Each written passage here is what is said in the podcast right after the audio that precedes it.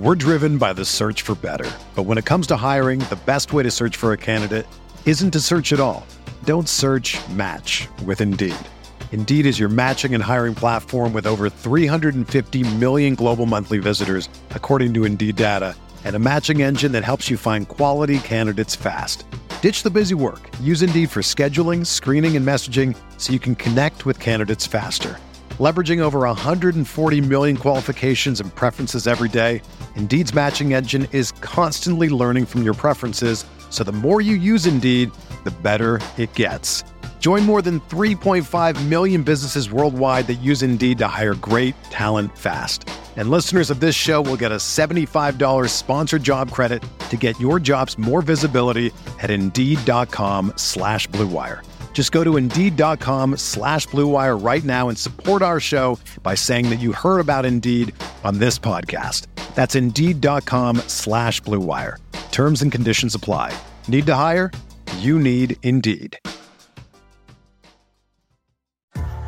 What's up, y'all? It's Drewski, and I've teamed up with Mountain Dew to produce a hilarious new basketball podcast called The Dew Zone with Drewski. Learn the backstories of your favorite ballers and celebrities like Jamal Murray. Did you have like a favorite team? Was it the Raptors at the time or no? Was the Raptors even started around that time? Come on, bro. I ain't that old, fam. you talking like I'm 50. Taylor Rooks, A'ja Wilson, and many more. You won't want to miss this. Listen to The Dew Zone with Drewski on Apple Podcasts, Spotify, and wherever you listen to podcasts. Support for this podcast comes from US Bank. US Bank wants to know how you reward yourself because they have cards that make every day more rewarding. Are you a points order, cashback guru, low intro APR lover? With US Bank, it's up to you because they have the cards to fit your lifestyle. So earn more whether you're shopping at a gas station or grocery store, even while planning a staycation. Learn more at usbank.com slash credit card. US Bank credit cards are issued by US Bank National Association ND. Some restrictions may apply. Member FDIC.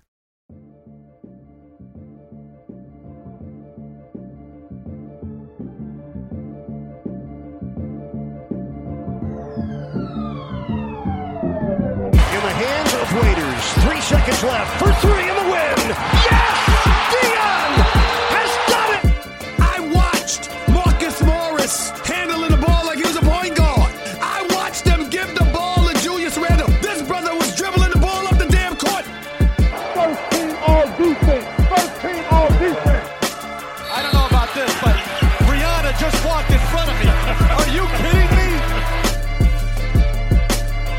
Welcome to a Christmas Eve edition of the RotoWire NBA podcast. Nick Whalen joined, as usual, by Alex Barutha.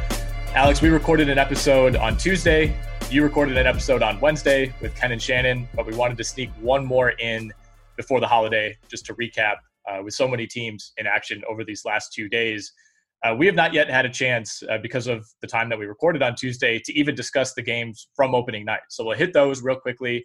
Uh, and then we'll kind of just go game by game uh, from Wednesday night and and hit on all the fantasy relevant news and notes from those games. So this one will be probably a little bit shorter uh, than our normal offerings, but we'll try to work through every game and, and make sure we hit on everything. I want to start with Lakers Clippers, the late game from Tuesday. This was like just an absolute classic debut game from a LeBron team. Like the Lakers were unbelievably sloppy to begin this game. They shot the ball horribly. LeBron looked pretty terrible for most of this game. Uh, the, the, defense was nowhere near what it was last year. Um, a good win for the Clippers, but you know, to me, this just felt like kind of like a, a blah, you know, sleepwalking type game for the Lakers on ring night. Uh, they got off to a really uh, slow start, especially like in the first quarter. Um, it was just awful, which can happen in, uh, on ring night, right? Mm-hmm. Um, a lot of times that happens. LeBron also notably sprained his ankle late in the game. I think he checked out with eight minutes left in the 4th mm-hmm. down eight, never ended up coming back in. Um, yeah, they looked a little sloppy. I'm not worried about them in general. I mean, it was they got an awesome game on Montrezl Harrell, which it was a revenge game for him, so it's not too surprising. Dennis Schroeder also looked really good. Um, Gasol got in foul trouble, which is not surprising considering he's he's old and just was like slapping at people basically. Gasol, Gasol was awful in, in yeah. at the beginning of this game, especially. He was so so bad and was out of place constantly on defense. I, I thought that was if there's like one minor minor concern for this game, it was the drop off in defense. I think especially at the big man positions when Gasol was out there. Yeah, I, I mean, I like Gasol long term as like an option for them. I, I'd rather have him than JaVale or Dwight. Um. You know, I mean, I think Dwight. I mean, JaVale had a good game yesterday, so I, maybe not. Right. But um, yeah, I, I'm not too worried about anything. I guess you know the main thing, and I touched on this with Ken and Shannon was Talen Horton Tucker saw only 11 minutes. Mm-hmm. Um, he was kind of like a deep league flyer, you know, for people's fantasy teams, and it's looking close to a drop right now, mm-hmm. um, considering you know he he really didn't get that much time. But yeah. I still think he has a chance to to get in there at some point. It's just it's not he doesn't have a clear yeah. path right now. Yeah, I think he'll make an impact this year. I just don't know if it's going to be a fantasy impact. You know, I think he'll have games every now and then, especially if LeBron sits or if there's an injury somewhere else where where he can have a game where he he'll, he'll play 32 minutes out of nowhere. But I just I don't see it being consistent enough that you can really justify a roster position. You know, unless you're in uh, like a, a draft and hold league or you have a lot of a lot of spots to burn. The only other takeaway for me in this one was Paul George was awesome. Like he's the reason the Clippers won this game. I mean, they they jumped out to a huge lead in the first quarter. The second quarter was complete opposite, uh, and the Lakers are only down two at the half. And you know that stretch where LeBron rolled his ankle, he's on the bench for a little bit. Like Paul George immediately just started hitting everything. I mean, he finished 13 of 18 uh, like I said, kind of single handedly won them this game around the end of the third, beginning of the fourth quarter. Um, but that, with that said, I, I think with, with, Paul George, it, it's almost like kind of kind of a, a more severe version of like how people are going to view Giannis this year. Like Paul George could average 40 a game this season. He could shoot 80% from the floor. None of it's going to matter for him reputation wise until he actually does it in the postseason. Yeah, 100%. It was good to see him at least see 36 minutes because last year's minutes were down. Um, but yeah, he he has to basically have an entire season of like redemption for right. people to really take him seriously, and it'll yeah. it's going to take him probably more than one round of the playoffs too. Oh yeah, absolutely. The early game on Tuesday was one of the worst basketball games com- competition wise that we've seen in a while. Uh, I, I, think this game looked a little better when they first announced it, and Klay Thompson uh, was fully healthy, but you know, the Warriors were also without Draymond Green. This was a complete beatdown from start to finish. And uh, I mean, honestly, it looked a lot like the beginning of some of these Nets preseason games where they were steamrolling the Wizards and steamrolling the Celtics. I mean, I the alarm bells are certainly going off if you're the Warriors. Everybody except Steph Curry looked awful. I guess with the exception of James Wiseman, who we'll get to in a second. But Andrew Wiggins was terrible. Kelly Oubre was not good in this game. The Warriors bench was as bad as we thought it would be. But on the other end, I mean, it, it wasn't all the Warriors playing badly. It was just, I mean, this this Nets offense is it's pretty unbelievable. I mean, Kevin Durant looks 100% like Durant. Kyrie Irving uh, was maybe even better than Durant in this game. Um, and then Caris LeVert, I think, who there were some questions about, you know, how do you go from kind of being the number one guy for a lot of last year to now being the third guy at best, coming off the bench. I, I thought he was fantastic. I mean, the Nets the Nets are really deep. They're they're obviously super talented at the top. So this was a, a pretty big disappointment, I think, for Golden State. But I think if it, maybe more so than that, it, it, just makes me feel even more encouraged about the Nets. Yeah, Caris LeVert still playing really well and still seeing like 25 minutes off the bench in a blowout was was good to see, especially for fantasy. Um, yeah, and this Brooklyn's so hard to guard because they basically killed the Warriors on jump shooting and mostly mid-range jump shooting and like floaters, um, which are obviously hard to guard. Like you have Durant and Kyrie who are both can just pull up from 16 feet and just drill shots over and over and over again. Um, it's I, I don't think the Warriors are quite as bad as they looked, and I don't think Brooklyn's quite as good as they looked. But I already start. I'm already starting to feel bad for Steph Curry. Like Wiggins was awful, awful. Uh, um, at one point, he tried a spin move into a step back without dribbling, and I was like, yeah. "Who? I yeah. who is? I've never thought about doing that in my life because it's just so obvious that it's not a legal play." Like this might have been his worst game in a Warriors uniform, and he didn't play that many last year. But I mean, what a time for that to happen! I mean, he was you, you can't overstate how bad he was in this game. My takeaway though is like I, I don't look at this and say, man, if they had Draymond Green, that maybe they win this game. Right. It, it, didn't feel that way at all. I, I don't know that Draymond would have affected the outcome whatsoever. No, their bench is awful. And I, I know Draymond being there would, would eat up like 30 minutes, and you wouldn't have to see as much Marquese Chriss and Juan Toscano Anderson and you know whoever else, yeah. Brad Wanamaker, Mulder, Poole, but like the only person who took more than three shots off the bench was Marquese Chriss. Like they just don't have anyone on their bench that's going to be able to really step in. I mean, maybe that guy becomes Paschall, but he he also only took six shots in the starting lineup. So who knows? Yeah, disappointing all around uh, for the Warriors. What were your impressions of Wiseman before we moved to Wednesday's games? I mean, it's he's an insane athlete. It's very clear he's an NBA athlete. His hands weren't great, and you know, I he I think they towards the end of the game they let him shoot a little bit more than I think he would have normally. But they're also so desperate for offense. Like I saw people on Twitter being like, "Well, you know, you shouldn't be taking those shots and stuff like that." It's like there's no one else on this team besides Curry, Oubre, and Wiggins who are taking shots. And do you even want Wiggins taking that many shots? Um, so I, I thought he looked really good. I mean, so far he looks like the best rookie, right? Lamelo Ball had a terrible game. Um, we'll, we'll, get to Lamelo. Yeah, I, I, thought he looked fine. I mean, the big thing to me, and, and you mentioned it right away, is his hands were awful in this game. Like right. he had like three three dunks or layups that he just kind of booted out of bounds or fumbled underneath the basket and got tied up. Uh, but you could probably chalk that up to rookie jitters. That was not really something that was labeled as a concern for him coming out of high school or college. But yeah, the hands were not super soft, um, but the touch looked good. I mean, he knocked down a three. The, the, the form is a little iffy. Uh, although I think part of that is he's left-handed, so it just like looks naturally more weird. Like he has the ball way up above his head, but he was one of one from beyond the arc. Was four of eight at the line, not ideal. Uh, but again, with with with him, you know, a guy who's basically played like three games in the last calendar year, uh, we'll, we'll need a larger sample. Overall, I, I thought it was encouraging. Like you said, the athleticism and even the size. Like he, a lot of rookies look big in college or high school, and then get to the league, and all of a sudden they look small. He he looks like he has an NBA body already at this age. Definitely, definitely. All right, let's move to Wednesday. 13 games on the slate. So we'll rifle through these pretty quickly.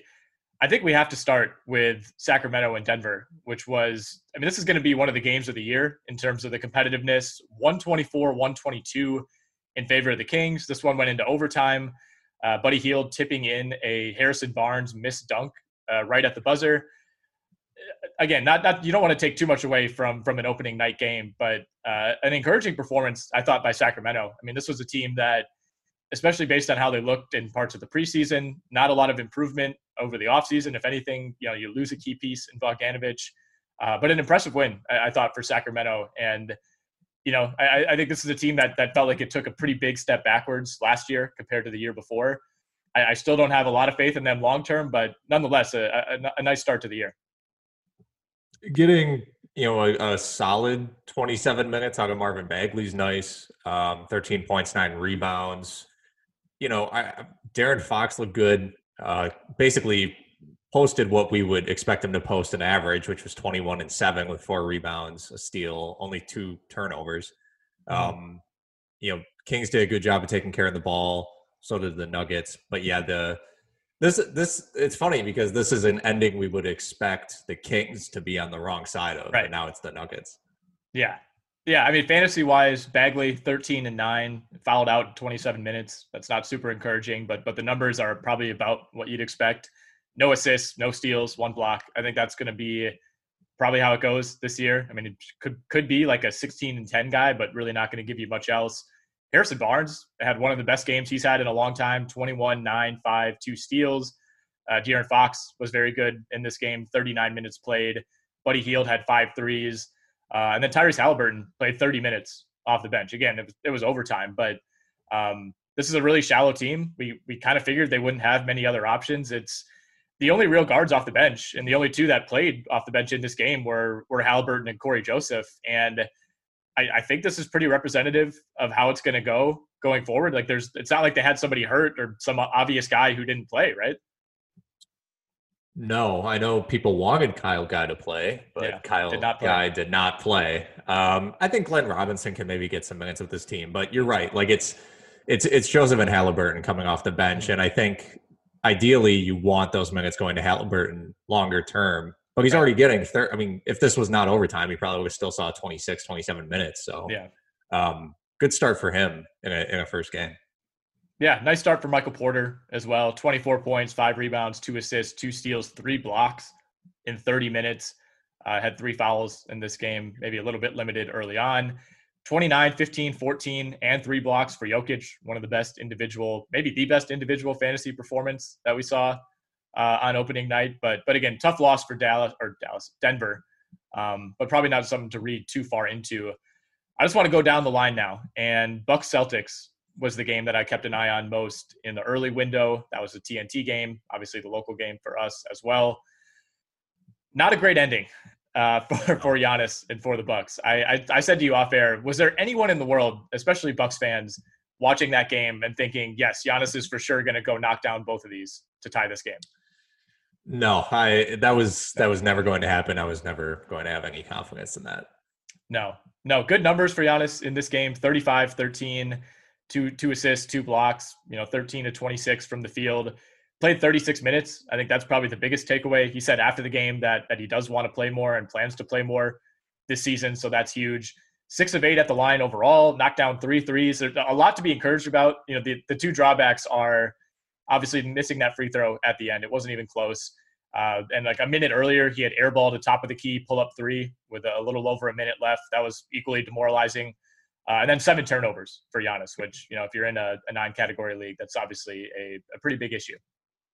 Those turnovers, a lot of those were offensive foul turnovers. Yeah. Um, which he still, I was hoping he would not just drive straight into people. He basically just elbowed Grant Williams in the face. Didn't even try to really do a move on him. Just ran straight at him and elbowed him in the head.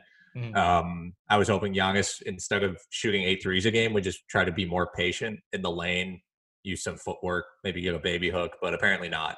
Mm-hmm. Um, Middleton had a fantastic game also 27 points, 14 rebounds, eight assists. Uh, Jrue Holiday looked pretty good in the debut. Definitely adds something that Bledsoe didn't, which was just like a kind of a crafty guard who can score from kind of anywhere.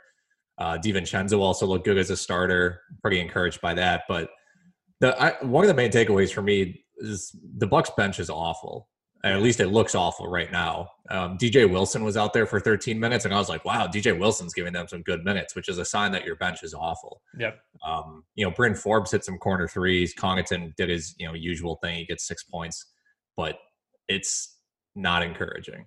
They really struggled when Brook Lopez was out of the game, especially with I mean Boston started Theis and Thompson, and I mean Tristan Thompson had four offensive rebounds. Milwaukee dominated the glass for the most part, but in those those uh, I think it was like 19 minutes without Brook Lopez, they the Bucks were you know minus 22, um, right. and and that was a that was what swung the game. I mean, I, I thought Bobby Portis was was really really bad in this game. He looked he looked terrible.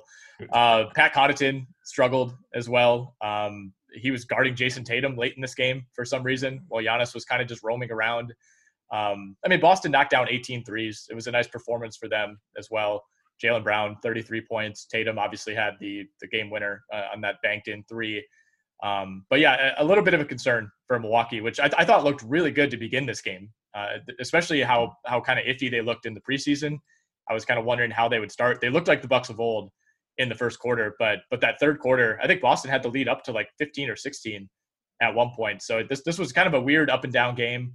Uh, we'll see though. I mean, the Bucks have a pretty big opportunity now uh, I think against the Warriors at home on Christmas Day for a game that looked like it would be a lot more difficult a few weeks ago.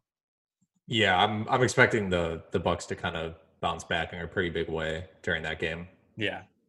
Yeah, well, I mean that's that's the other thing with Golden State. Like if Golden State com- comes out and gets blown out again, and I know they'll be without Draymond, and they're they're playing arguably you know two of the top four teams in the entire league to start the year. It's a tough break, but if they lose that game by 25, I don't know. I, I think people are going to start piling on even more. Yeah, then it, it, will get rough. I mean, they yeah they will get played basically two of the best teams in the league, but um, if it's a blowout, then obviously those conversations are going to happen. Hey, NBA fans, Owner's Box is here to reinvent the way you play fantasy sports this season. Owner's Box is not DFS. They're the first ever weekly fantasy sports platform to combine the best elements of daily and season long fantasy. Owner's Box is a head to head elimination style format that keeps players engaged through live snake drafts and a new layer of strategy that allows you to become the ultimate fantasy GM. Compete with your opponent over seven days of fierce competition and get paid out weekly. On Owner's Box, users can brand themselves and engage socially on the platform in multiple different ways, add friends, create custom leagues, and rank up to elevate the trash talk and competition to the next level. Users are able to draft a new team every single day and participate in different types of contests to keep the fantasy experience fresh and fun so you're never out of the game. To tip off the NBA season, if you sign up free now, Owner's Box will match your first deposit up to $500. Think you got what it takes to be a weekly fantasy GM? Visit ownersbox.com slash rotowire to claim your bonus and make a name for yourself today. All right, the marquee game from last night Hornets at Cavaliers in the early window. The Cavs looked shockingly competent in this game. And had it not been for 10 three pointers from Terry Rozier, I think this one would have gotten even more out of hand. This game was shocking uh, in a lot of ways, including yes. Larry Nance Jr. having 30 fantasy points by halftime, which was uh, pretty alarming. Just like checking my my FanDuel lineups and seeing that uh, going on. He finished with 13 points, 13 rebounds, eight assists, three steals, and two blocks. Can we get what Larry Nance does? I don't know. Can we get this guy on a good office. team? Like I, yeah. there's no reason for him to be doing this on the Cavaliers. Yeah, it's gonna be it's gonna be um, nice when Love is back and he's playing like 19 minutes a night off the bench. Right. Um, but yeah, the entire the entire Cavs starting lineup played really well. Everyone had at least 20 fantasy points. Yeah. Um, Garland was I think I think Garland is the main takeaway because oh, yeah. he was not good as a rookie. Uh, 22 6 and 6 obviously good. Uh, mm. four threes uh, which, which, was nice. And then, I mean, the Hornets, obviously, like 42 points on Terry Rozier. Yeah. Uh, after everyone like let him slip in drafts to like past pick 100 because LaMelo Ball is on the team now. Like Devonte Graham and Terry Rozier might end up being like some of the best steals of the fantasy season just because people are so high on LaMelo Ball.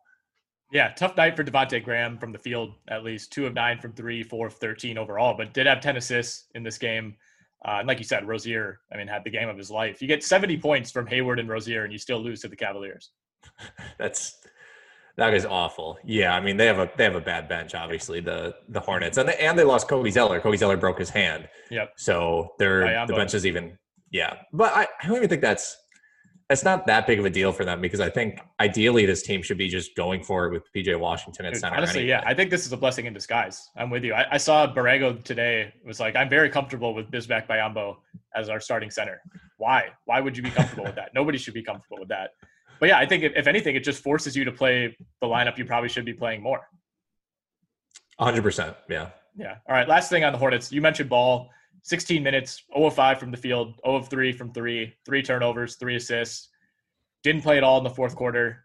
Uh, I mean, this this wasn't wasn't a great game by him. Obviously, um, he'll he'll play better. He'll probably have some worse games as well. But I, I think you and I, one game in, 71 to go. We're, we're on the right side of history so far. I think so. Yeah, James Wiseman looking like the right pick so far. Yeah. Speaking of being on the right side of history, RJ Barrett uh, not a great second half. We don't need to touch on that, but perfect from the okay. field in the first half. Um, had one of his better games uh, of his young career 26, 8, and 5. Um, again, the Knicks looked really, really good in the first half. Shockingly good. Uh, got a nice game from Alec Burks, 22 points off the bench. But uh, Indiana uh, kind of put its foot down in the second half. pretty huge uh, margin. They, they win the second half by, I think it was like 19 points. They held the Knicks to 16 points in the third quarter after they put up 33 in each of the first two quarters. Uh, so it, you know, all in all, it was kind of same old Knicks, um, but they they looked borderline competent for I would say roughly like 32 minutes of this game. Yeah, other than Barrett, I think the main takeaway here is uh, Alec Burks playing 32 minutes and taking 12 shots. Obviously, you mentioned 22 points. Mm-hmm. Definitely a waiver wire guy if he wasn't drafted in your league. Um, and then for the, I mean, for the Pacers, Sabonis with a monster game, 32, 13, and 5. Uh, Brogdon, monster game, 21, 8, and 7. Uh, McDermott, a pretty good game, but that just ultimately doesn't really matter. Yep. Um, Sabonis yeah. knocked down two threes, too. yeah, see, I was I was wondering if he would start to shoot more threes because basically when he was in Oklahoma City, that's all they had him doing, and he obviously has a good shot because he's such a good free throw shooter. So I, I think that's kind of that's the, the, the clear next step in his game, other than um, trying to become a better defender, which is way harder than shooting threes. Right. Julius Randle, by the way, low key five by five, 17 points, nine rebounds, nine assists, five turnovers, five fouls. uh, classic Julius Randle. Uh, Yeah. Still got his customary 35 fantasy points though, so Yeah. that's really all that matters. Miami going on the road to Orlando loses this game 113 107. It- Ridiculously sloppy game by the Heat. A, a ton of turnovers, especially early on, um, allowing Orlando to hang around and hang around and hang around. And, you know, Miami just, like I said, just kind of kept playing with his food. And, and ultimately it was too late. Six turnovers for Butler, seven turnovers for Bam Adebayo in 35 minutes. He was great elsewhere 25, 11, and 4. Uh, we saw Tyler Herro start at point guard. We saw Mo Harkless start at power forward. I, I don't know if either of those things are, are locked in. Goran Dragic was awesome off the bench, 27 and 4 in his 26 minutes. Uh, we saw a little bit of Kendrick Nunn. I, I wouldn't be shocked if at some point uh, they do want to get Dragic in the starting five, but um, you know, you and I were, were a little bit lower, I think, on Miami uh, coming into the year, and you know, a lot, a lot of the the shows and whatnot that we've done, we've been asked about their over under, and you know, one of the things I've said is that they were just such a completely different team in the bubble, especially intensity wise. Uh, you know, the way that Jimmy Butler turned things up, even even with his minutes, um, was night and day from the regular season. I think the Heat still have that ceiling, uh, but I, I don't really expect them to like rip through the regular season and be the same team that we saw in the bubble. No, I mean Nunn saw eight minutes. I think you'll see more. He's coming off a injury. Yeah. Uh, but even still, yeah, I Harkless is not as good as Jay Crowder, and that that shouldn't be like the defining moment of the the Heat's offseason. But there are a lot of nights where Mo Harkless will give you zero, like just nothing, and Jay Crowder will always he always finds his way into the box score, right? Um, I, I'm not that worried about the Heat in general. Um, I'm I think bringing Dragic off the bench is fine. They'll continue doing that. Um, you know, I think to me this is just more about like the Magic getting a lot of great performances out of guys. Um, Aaron Gordon, especially playing really well. Like I was worried he'd have a terrible first game. He looked great in the preseason. Yeah. I was like, oh, going against Miami, there's no way he has a good game. 20 points, seven rebounds, four steals. Vucevic obviously was good. Um, Fournier had a great game. Uh, Cole Anthony played pretty well. Um, like not great, but you know, six and six with two steals Yeah. in 19 minutes is fine. Yeah. Uh, my only other note from this game is Avery Bradley, DNP for the Heat. That was surprising. A little bit, yeah. I I wasn't really sure what the Avery Bradley signing was about. I, I just thought it was. I mean, they didn't pay him that much at all, um, and the backcourt's really crowded, right? Like Yeah. they have a ton of just guys who can play minutes there. So I don't, I don't know. I mean, I, I just think he's better than DNP status. I mean, this guy was starting for the best team in the league for most of last year. I, I mean, I would play him like over Kendrick Nunn. I would think. Um, although they went big, you know, they played they played Achiuwa, they played Olynyk off the bench. Um, you know, didn't play Meyers Leonard at all. They, they almost do have one too many guys, maybe two too many guys now, and that was the case last year where if Olynyk played, Leonard didn't play. If Leonard played, Olynyk didn't play.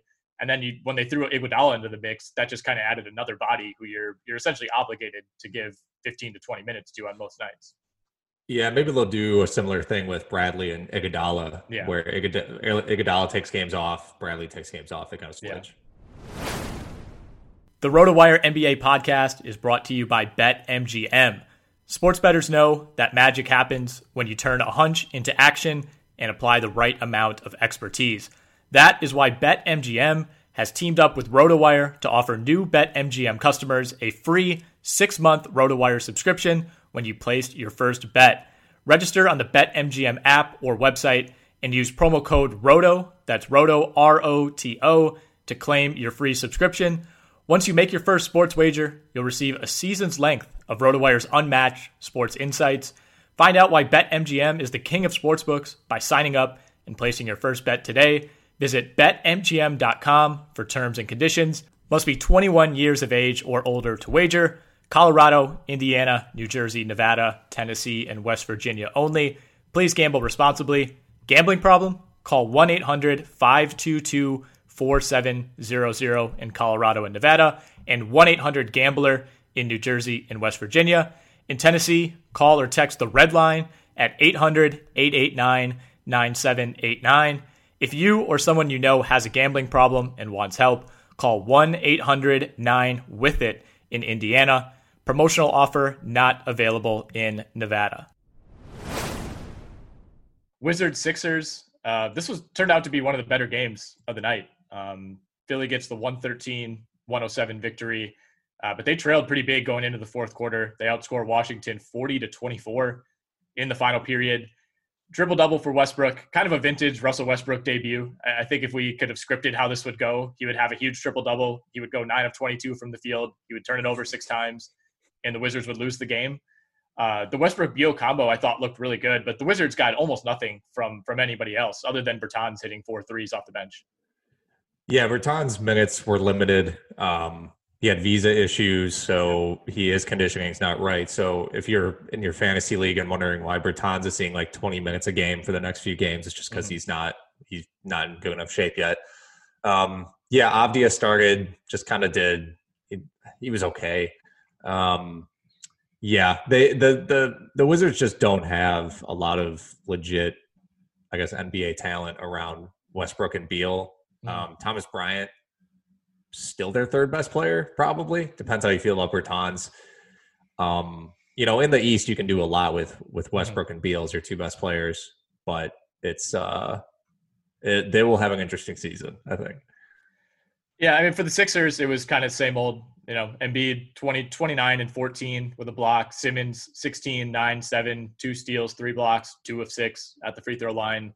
They got a very bad game from Tobias Harris. He was three of 13, 0 of 4 from three. Uh, I mean, if he plays marginally better, this is a game that they're you know not forced to to make a big comeback at the end. Danny Green was awful, 0 4 from three, one of six, minus 27 in 18 minutes. Danny Green, I just want to issue a reminder, is not a good basketball player anymore. Seth Curry, I, I think fits in well on paper with this team. Didn't shoot it all that well in this game. I mean, the Sixers were eight of 28 uh, from three as a team, so really nobody shot it well at all. Um, and then speaking of DNPs, you know, kind of in the same vein as, as Avery Bradley, but to me, this one was even more surprising. We only saw Matisse Thybulle for one defensive possession with 43 seconds left in this game, was essentially a DNP. Very surprising. Yeah. Uh, you would think that uh, you would be basically competing with Danny Green for minutes. Uh, I don't know. I mean, Tyrese Maxey even got 11 minutes. Yeah. Um, Mike Scott got 17 minutes. So yeah, him him not really playing was surprising. Um, uh, maybe just Doc Rivers doesn't like him. Uh, to, I mean, to well, me, Doc, Doc, did say after the game that he'll, you know, he'll get his opportunities. So we'll see. oh that boy, means. that's rough. Um, biggest takeaway for me: Shake Milton, thirty minutes off the bench, uh, nineteen points, three assists, three steals. Was also kind of in that category of like late round fantasy option. Um, and so far, it's looking like if you if you got him, that's that's a that's a strong option. Pelicans 113, Raptors 99. Uh, Brandon Ingram 24, 11 assists, nine rebounds, three steals, one block. One of the better overall performances that we saw on Wednesday. Relatively quiet night for Zion. Uh, seven of nine from the field, uh, 10 rebounds, 15 points. Like it was a fine game. Um, but you know, when he's typically when he's been out there, he'll take close to 20 shots. You know, if he gets the ball anywhere near the basket, it's usually going up. Uh, Toronto did a good job kind of walling him off in this game, forced him into six turnovers. Zion was just one of four at the free throw line as well. That's going to be the big thing to monitor with him. I thought Lonzo Ball looked very good in this game. His jump shot looks even better this year than it did at the end of last year. Like that hitch and kind of bringing it to the other side of his head is completely gone at this point. Pelicans got a huge boost from JJ Redick as well, six of 11 from three. Um, I mean, there were times last year where he was basically out of the rotation for this team and and we'll see. I mean, he's not going to hit six threes every game, of course, but if he's playing 25 to 30 minutes, he played 29 in this one. Uh, certainly a guy who was going undrafted or was the last pick in a lot of drafts um, could be available. Pretty disappointing showing, I thought, from Toronto. I, I think overall, look, looking at at every team in the league, you know, expectations versus what we saw in night one for Toronto to come out and put up 99 points against the Pelicans team that was terrible on defense last year, still has some holes on that end. Um, pretty discouraging performance. But again, I mean, Toronto is, is one of those teams that's certainly earned the benefit of the doubt. Yeah, Bledsoe seeing 34 minutes, I think, is also noteworthy. Yeah. Um, someone we saw basically see 28, 29 minutes a game with the Bucks last year. He took 12 shots, also had six assists. Uh, good game overall for him. So I'm feeling pretty good about his like his fantasy stock. But yeah, Toronto not great showing. Anunoby had a sketchy first half, kind of picked it back up, but still only had eight points on 10 shots. Um, you know, Baynes had a solid debut, but again, this is a team, their, their bench is not good. They're they're going to be desperate a lot of nights for offense because um, you're not always going to get 12 points from Chris Boucher as much as everyone would love for that to happen. Um, Norman Powell is really like their six man. Matt Thomas got 20 minutes. Um, everyone else, like, they just need to. I mean, the thing is, you know, this is the first game of the year against the Pelicans, and you need to play Siakam 39 minutes and Nobi 36 minutes of Lowry, Kyle 35 year old Kyle Lowry 39 minutes, VanVleet 30 minutes, and Matt. Thomas 20 minutes off your bench. Like that is, yeah, that is not great. 14 of 46 from three. I mean, that's the story, really. Virtually nobody other than Matt Thomas had a positive shooting game. I mean, Lowry was four of nine, I guess, from three, but you know, those guys are accounting for for half of your three point production. That's not ideal. Hawks Bulls. Actually, I take back what I said about the, the Raptors being the most disappointing team. I, I think the Bulls had the worst showing of any team. Uh, given the opponent, given the expectations, I mean, they were really, really bad. This game, the final score does not explain how how bad Chicago was. They were down 40 plus at points in this game. They were. Um, this was uh, bring back Jim Boylen. Let's let's start the let's start the hashtag. Um, yeah. some, was, some credit goes to the Hawks, but like I, I almost feel like this is more on Chicago than it is Atlanta playing well. Uh, yeah, for sure. Atlanta, not in non-garbage time, uh, basically won this game by 27 um, for cleaning the class. But yeah, yeah, I mean, they only needed 18 minutes out of John Collins and 26 minutes out of Trae Young, which tells you how it how it went, right? Yeah. Like they played Solomon Hill 28 minutes. Like that's how much of a blowout it was. Um, you know, I so I don't even know what we can really take away from from the Hawks um, because we didn't even see their rotation. And um, the Bulls, I mean, Markkanen had a nice game, kind of a I, I want to call it a redemption game for Markkanen, but didn't get a rookie extension, right? Yeah. And uh, you know, 21, seven and four on good efficiency. That's always nice. Patrick Williams had a nice game, but again, like this is so much garbage time. How how much of that is real? It's it's tough to tell at this point. Yeah, I mean, you're going Williams, Wendell Carter, Coby White, and Zach LaVine were three for twenty from three. I mean, the Bulls were miserable on offense and and somehow significantly worse on defense. I mean, Atlanta had 83 points in the first half. And this is an improved Hawks team, but my God, I mean, Trae Young is 10 of 12 from the field. Like you said, John Collins, you know, did fine considering he was in foul trouble and played only 18 minutes. Um, not a lot to take away rotation wise. I think that it is worth noting though that Atlanta did go, um, you know, no Clint Capela. So Gallinari is in the starting lineup. Uh, we, we do expect him to move to the bench when Capela is healthy.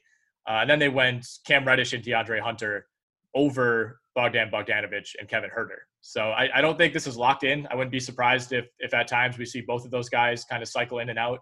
Um, but based on how this went in night one, I, I think you know when Capela's back, he slides in. Um, but they probably roll with with Hunter and Reddish at least for now.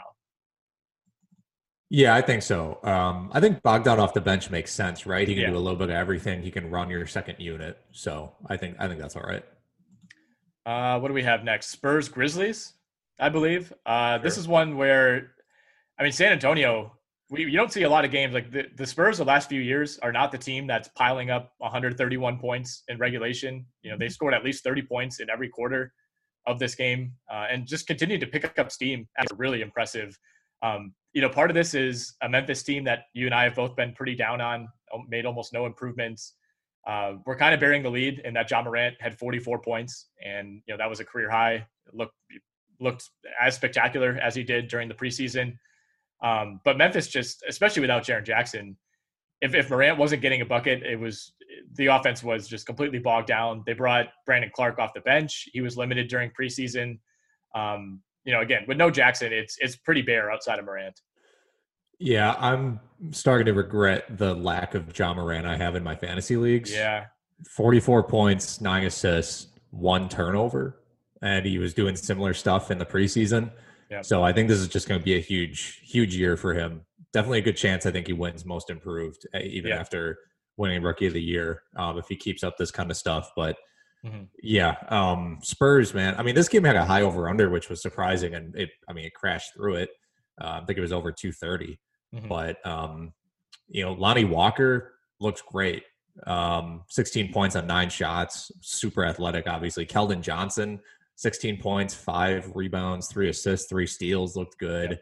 Um, you know, when Derrick White comes back, I think early to mid January, I assume Keldon Johnson's going to be the one to, to lose his minutes, but it could also be Devin Vassell. Who knows? I mean, maybe yeah. Patty Mills. I mean, Patty, I don't know. Patty Mills is just guaranteed 19 minutes a game. So I don't know about that. But yeah, Spurs, I, they might just be running gun at this point. Aldridge just shooting threes. So. Mm-hmm.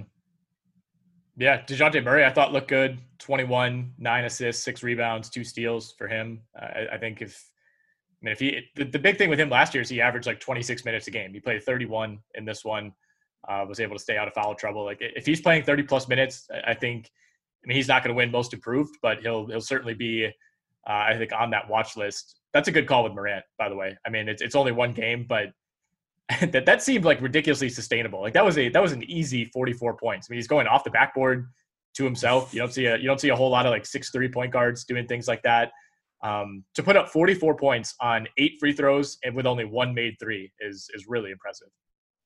Yeah, the more the more I watch him, the more I think he's just an unbelievable player. Like he's going to be yeah. one of the best point guards I think probably in NBA history. I don't think that's insane to say. I mean, he's going yeah. to be an all star right? I mean, there's no I question he's going to be an all star within the next few years. And at that point, if you're an all star for like 10 years, yeah. that's that's that.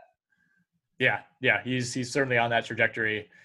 Uh, I don't want to spend too much time on this one. This is easily the most depressing game of the night. Pistons at Timberwolves. Minnesota gets the win, 111 101. Uh, a furious fourth quarter comeback. They outscored Detroit by 15 in the fourth. Minnesota got off to a terrible start offensively in this game. I, th- I think they had like three points. excuse me, like five minutes into this game. It was it was very reminiscent uh, of that Wisconsin Nebraska game from the other night in the Big Ten. Towns looked great. Uh, Malik Beasley gave the Wolves 23 points. Uh, D'Angelo Russell came off the bench in this one. Some issue with I, I, it sounded to me like he like showed up late for his COVID test because I, I don't know why you would punish a player if the COVID test just took longer to get the results. Like he basically missed shoot around because he didn't get tested on time. So he comes off the bench, uh, still played 33 minutes. We would expect him uh, to re- you know replace Ricky Rubio for their next game. I thought Anthony Edwards looked okay. It was kind of the same game that he played in the preseason over and over, where you're like, oh, 15 points, nice, four rebounds, four assists, okay. All right, five of 12 from the field, one of five from three. Um, kind of the type of games I think we're going to expect from him, where like the scoring should be there, you know, the counting stats will be okay, but the efficiency just probably won't really be where it needs to be this season. Yeah, I'm with you on that. I mean, they got the Wolves got a pretty balanced effort for the most part from a lot, like a lot of different yeah. guys contributed. Even Naz Reid ended up, you know, three blocks, eight points, five rebounds. Um, yeah, the Pistons. Blake did not have a good game, which almost certainly sinks you. Uh, yep. If Mason Plumlee has more uh, fantasy points than Blake Griffin, you probably lost the game. Uh, I guess I, Delon Wright playing only 19 minutes is crushing for everybody who still believes in Delon Wright being like a 30 minute per game guy. Yep. Um, Josh Jackson, though, he's here. Like 30, here. 29, 29 minutes, 19 points, six rebounds, two assists, and a steal. Um, and then obviously Derrick Rose played well. So yep. to me, yeah, the main takeaways from at least from the Piston side, is Delon Wright not seeing that many minutes, um, and Josh Jackson seeing a lot of minutes. And Jerami Grant looking just as bad as he did in the preseason. With that too, yeah, yeah, nah, not not a super encouraging uh, game for Detroit overall. Um, but yeah, the Josh Jackson thing is going to be is going to be worth monitoring. I mean, if he has a few more games, even close to this to begin the year, I, I think there's a case that maybe he ends up like moving into the lineup or into the starting lineup, I should say, over Delon Wright. Um, but I mean, if, if he's going to get close to 30 minutes off the bench, like this game was close enough that you would like to think it was like somewhat of a preview of of how this rotation is going to work. He plays 29 minutes. Like that's, I mean, that's basically his starting role. It should be. I mean, they weren't really down. You know, I mean, they were like basically minus nine in non-garbage time. I don't know how much yeah. garbage time was. Well, that, well, I mean, they were they game. were leading the game going into the fourth. Right. So, um, yeah, Josh Jackson, I would say keep an eye on mm-hmm. for sure. Utah 120, Portland 100. This was a, a bizarre game for the Blazers, who a lot of people are high on. You get one point out of Robert Covington. Uh, Jusuf Nurkic only plays 22 minutes, despite not really being in foul trouble. Damian Lillard had, I, I would, I will say, pretty comfortably uh, that this is the worst game he'll have all season. It just happened to come on night one. Uh, he had zero points at halftime, four of 12 from the field, one of seven from three. Finishes with just nine points, seven assists, four rebounds. Uh, disastrous debut for for Damian Lillard and the Blazers. But uh, on the other side, you know, some credit is due to to the Utah Jazz, You go 19 of 50 from three. Uh, that was the most three point attempts any team took in its first game this week. Uh, nice game from Jordan Clarkson off the bench, uh, but this one was was out of hand pretty early. I mean, well within hand going into the fourth. It was. Gobert looked awesome in this game. I didn't even realize Lillard had this bag of a game because I only watched the second half and yeah. he was like he was fine, fine, in the second half, yeah. Right. And I was like, oh, Lillard's having a solid game. And I look at the box score. It's like, wait, did I watch him score all of his points? And apparently yeah. I did. Um, yeah, Gobert had a really easy time. Uh, Joe Ingles, great game off the bench. You know, 14 points, seven assists, five rebounds, a steal and a block. Um, you know, someone who again you could get super late drafts this year because last year was kind of a down year for him. So he's not going to keep that up, but if he can you know bounce back a little bit, that'll be great. Um, other than that, yeah, I don't know. I don't really know what to pull from this game because it it it was such a blowout. Yeah, not a whole lot else to say there. Um, you know, Donovan Mitchell, uh, about what you'd expect in a game that, that wasn't all that competitive. Uh, Derrick Favors back as the backup center for the Jazz. Mike Conley, I thought looked fine, hit four threes in this game, but not a lot else to say we finish out with the late game on ESPN last night, and it was a good one. Dallas and Phoenix. This was definitely one of those games that I, I wish there were fans. Like the the audio in the arena was not good. It was there was like this weird lag where a player would score, and then like a second and a half later, some fake crowd noise would erupt. Um, but this would have been an awesome game if twenty thousand people were there watching it. Um, I, I thought Luka Doncic kind of struggled his way to 32, 8, and 5, which says a lot about where he is already in his career that he can have a game where he just really doesn't look all that good and, and still puts up those kind of numbers. 0 of 6 from the field. Um, I was watching this one with my girlfriend who uh, refused to believe that he's the MVP favorite, uh, was consistently making fun of his appearance, including his weight. Um, so that kind of tells you, like, an objective observer is like, how is this guy good at basketball? Right. Uh, we've all been wondering it this whole time. Yeah, right. No one's ever going to figure it out. Like, where did this come from? I, I feel like we need to mo- know more about Doncic's like growing up. You know, like yeah. obviously he was a pro at like 15 years old or whatever, but I need to know even before that what was going on. Dude, it's funny you say that. I was thinking the exact same thing last night. I'm like, we Giannis is getting like multiple movies made about him. We know every we know every single thing. There's a three part podcast about his origin. Like, we still know very very little about Doncic, considering how big of a star he's become. Right. It's it's very strange. Yeah. Um, but what they share in common is that they can both struggle their way to 35, 8, and yes. 6. Um, and yeah, the, the rest of the team didn't look great. I mean, Finney Smith was like the second best effort on the team, which is not good if yeah. you're just talking pure fantasy. Um, the Suns, you know, Chris Paul didn't have a great game, uh, but you know that was that was okay. Um, yeah. Again, a balanced effort basically from the Suns. Like no one really stood out. Mm-hmm. Um, you know, I mean, Bridges, I guess, good game. You know, 18 yeah. points for him, seven rebounds. But Booker didn't go off. DeAndre Ayton didn't play that well. Um, they just got the whole team involved, which was good. Neither team really played all that well, like you said, and it was kind of the benches that decided. I thought watching that, like Langston Galloway had a really nice stretch. I know that's not a sentence that a lot of people have have said in world history, but he was awesome off the bench. Cam Johnson was really good. He continues to make me look foolish for making fun of that pick. Um, and then Jalen Brunson for for Dallas. I, Mark Jackson even said it on the broadcast. He's like, if Dallas comes back and wins this game, Jalen Brunson is the reason why, and he really was. Like he he kind of single handedly dragged them back into this one a couple times. Like Phoenix was leading comfortably throughout. It was always like six to twelve points. You know, Dallas would whittle it down to four, then it'd be back up to ten, then down to two, then up to ten. And Brunson was the guy who who really was was continuing to put the pressure uh, on on Phoenix. But this was just I mean, Dallas is going to struggle, I think, without Porzingis, uh, especially against the good teams, and, and Phoenix very well might be one of those. Um, they're going to need better efforts. I mean, Tim Hardaway Jr. I thought was fine in this one, but you know, Finney Smith going one of six from three. You know, when when he's shooting a three, it's basically wide open. So you, you got to hit more than those. Um, I thought Kleber kind of launched a couple ill-advised threes from way behind the line in this game. Uh, that was a little iffy. Um, but with Dallas, you know, it's just without Porzingis, I, we're the guys we're talking about here, you know, we're criticizing Finney Smith and, and Kleber. Right. That's those guys, you know, can't really be relied upon. So that's maybe the bigger issue is they don't they certainly don't have a number two option without Porzingis. And even when Porzingis is there, I don't know that they have a true number three or number four. Right. And this isn't I mean, this isn't an easy first game, I think, for Dallas because I think Phoenix should be a pretty solid defensive team. You have Bridges, you have Crowder, and you have Chris Paul. So it's not it's it's not an easy time going uh, up against their starting five. But yeah, like you alluded to, neither team really played well. This was a game I think that had another super high over under, mm-hmm. and Dallas shot forty two percent um, from the field, twenty four percent from three. Yep. Um, you know, Suns weren't hitting their free throws, so mm-hmm. yeah. Yeah, it, worth noting too that if you're if you're just looking at the box score, like Ayton was in foul trouble early on, sat for extremely long portions of this game. Um, so I, I, mean, he's not going to play 24 minutes on most nights. Um, Jalen Smith probably doesn't play as much either. So those are two things to keep an eye on. Uh, and then with Dallas, Tyrell Terry, DNP. I mean, this was a guy that a lot of people thought uh, a month ago might go like 10th overall in the draft. He slides to the second round, and and as of right now, at least maybe looking like once the G League season gets going, and that won't be for a couple months, but uh, could could end up spending a decent amount of time down there. Um, and and you know doesn't look like he's going to be in the rotation at least to begin the year.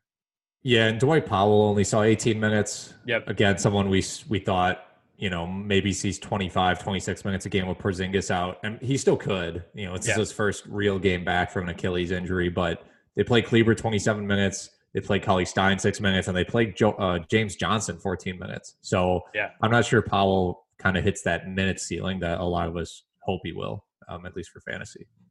I thought James Johnson checked all the usual boxes. He has his hair dyed blonde. He committed a flagrant foul on a layup. Um, so he's he's back to to exactly what you would want from him. All right, let's finish out real quickly. We got five games on Christmas Day on Friday, uh, starting with Pelicans Heat in the morning. I just want you to give me your pick in like 10 seconds on how this game is going to go. I'm not I'm not saying like who's going to don't give me like an exact final score or who covers the spread, just who wins and and how does it happen on a very basic level. So, who wins Pelicans at Heat 11 a.m. Uh, I'm going to bank on the Heat here. Uh, you know, I, I, think they're just I mean, they're better than New Orleans. I, I I think New Orleans is not that good of a team, honestly, and I think Zion going up against Bam Adebayo is going to be tough. Um, I think they have the defensive pieces to kind of shut down New Orleans to some extent, but I, I don't think it'll be a blowout the more I think about it. I think it'll end up being a relatively close game. Okay. Warriors at Bucks, 130 Central.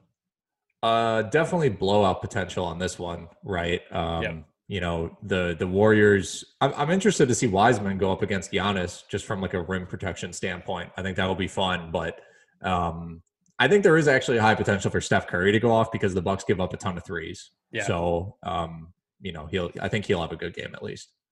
Nets at Celtics. This is the 4 p.m. Central tip off. Uh, this is tough. Um, you know, Boston played the Bucks really, really well, but I'm still not convinced that Boston's depth is good.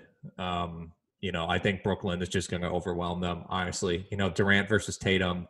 Um, Kyrie versus Marcus Smart. Like this will be a really fun game from a matchups perspective, right? This will be awesome. Mm-hmm. But I think Brooklyn's just going to end up winning here. Yeah, I would say I would say Brooklyn in a semi-comfortable win. Not not anything like we saw on Tuesday, but you know, leading by like eight to twelve throughout. Boston's good enough defensively to where yeah. they shouldn't. It shouldn't be awful. Yeah. All right, Mavs at Lakers, seven p.m. This is the featured game. Yeah. Again, this is I feel like you know I'm just picking favorites the whole time, but um, you know I think Doncic will play a little better, but um, the Mavericks' depth is a problem right now, and I just yeah. I couldn't confidently pick them over the Lakers. I also don't think Doncic is in good shape at all, even by his standards. Like he he's a husky a husky man right now, and I, I think it's going to be like a, a, few weeks or a month until we really get him at at like peak peak form. There's no right. there's no way he works out at home. Oh, you know no. what I mean? No, no. Like he, no. the gyms have to be open for Doncic to go. I don't think he's really interested in that at this point. And it's not even like a knock on him. Like when you're that good, you can kind of do what you want. But I, yeah, I've, I've like read some things over this or over the very short off season that were like, yeah, when he goes to Slovenia, it's like we can't really do anything. We just hope he's in good shape when he comes back. All right, Lakers clip or Lakers Clippers Clippers at Nuggets. Excuse me. This is the late one on Friday. Um, for some reason, I kind of like the Nuggets here.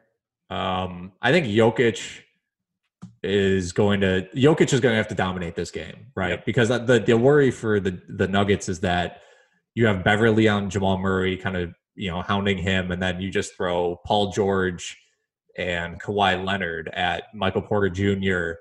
and Gary Harris, and that's going to be rough. But um, I think Jokic might be able to orchestrate this one, especially since I mean this is the this is what we saw last year. You know, we obviously we know that Nuggets can beat the the Clippers um, in that way. So I'm I'm leaning Denver, but it's not a strong lean.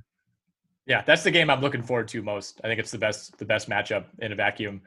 All right, let's get out of here. It's Christmas Eve. We have family things to attend to. Um, I know you and I are are going to be keeping an eye on on news and obviously keeping an eye on these games as much as we can tomorrow. Um, but yeah, should be a fun Christmas. It should be a great season. We're off to a great start already after just two nights of games, and we will be back with a new episode probably early next week, huh? Yep. When you make decisions for your company, you always look for the no-brainers. And if you have a lot of mailing and shipping to do, stamps.com is the ultimate no-brainer. It streamlines your process to make your business more efficient, which makes you less busy. Mail checks, invoices, legal documents, books, and everything you need to keep your business running with stamps.com. Seamlessly connect with every major marketplace and shopping cart if you sell online. Schedule package pickups through the dashboard and automatically see your cheapest and fastest shipping options from different carriers with rates up to 89% off USPS and UPS rates. And with the stamps.com mobile app, you can take care of mailing and shipping wherever you are, even on the go. Make the same no-brainer decision as over 1 million other business decision makers with stamps.com. Sign up at stamps.com with code PROGRAM for a special offer that includes a 4-week trial plus free postage and a free digital scale. No long-term commitments or contracts. That's stamps.com, code PROGRAM.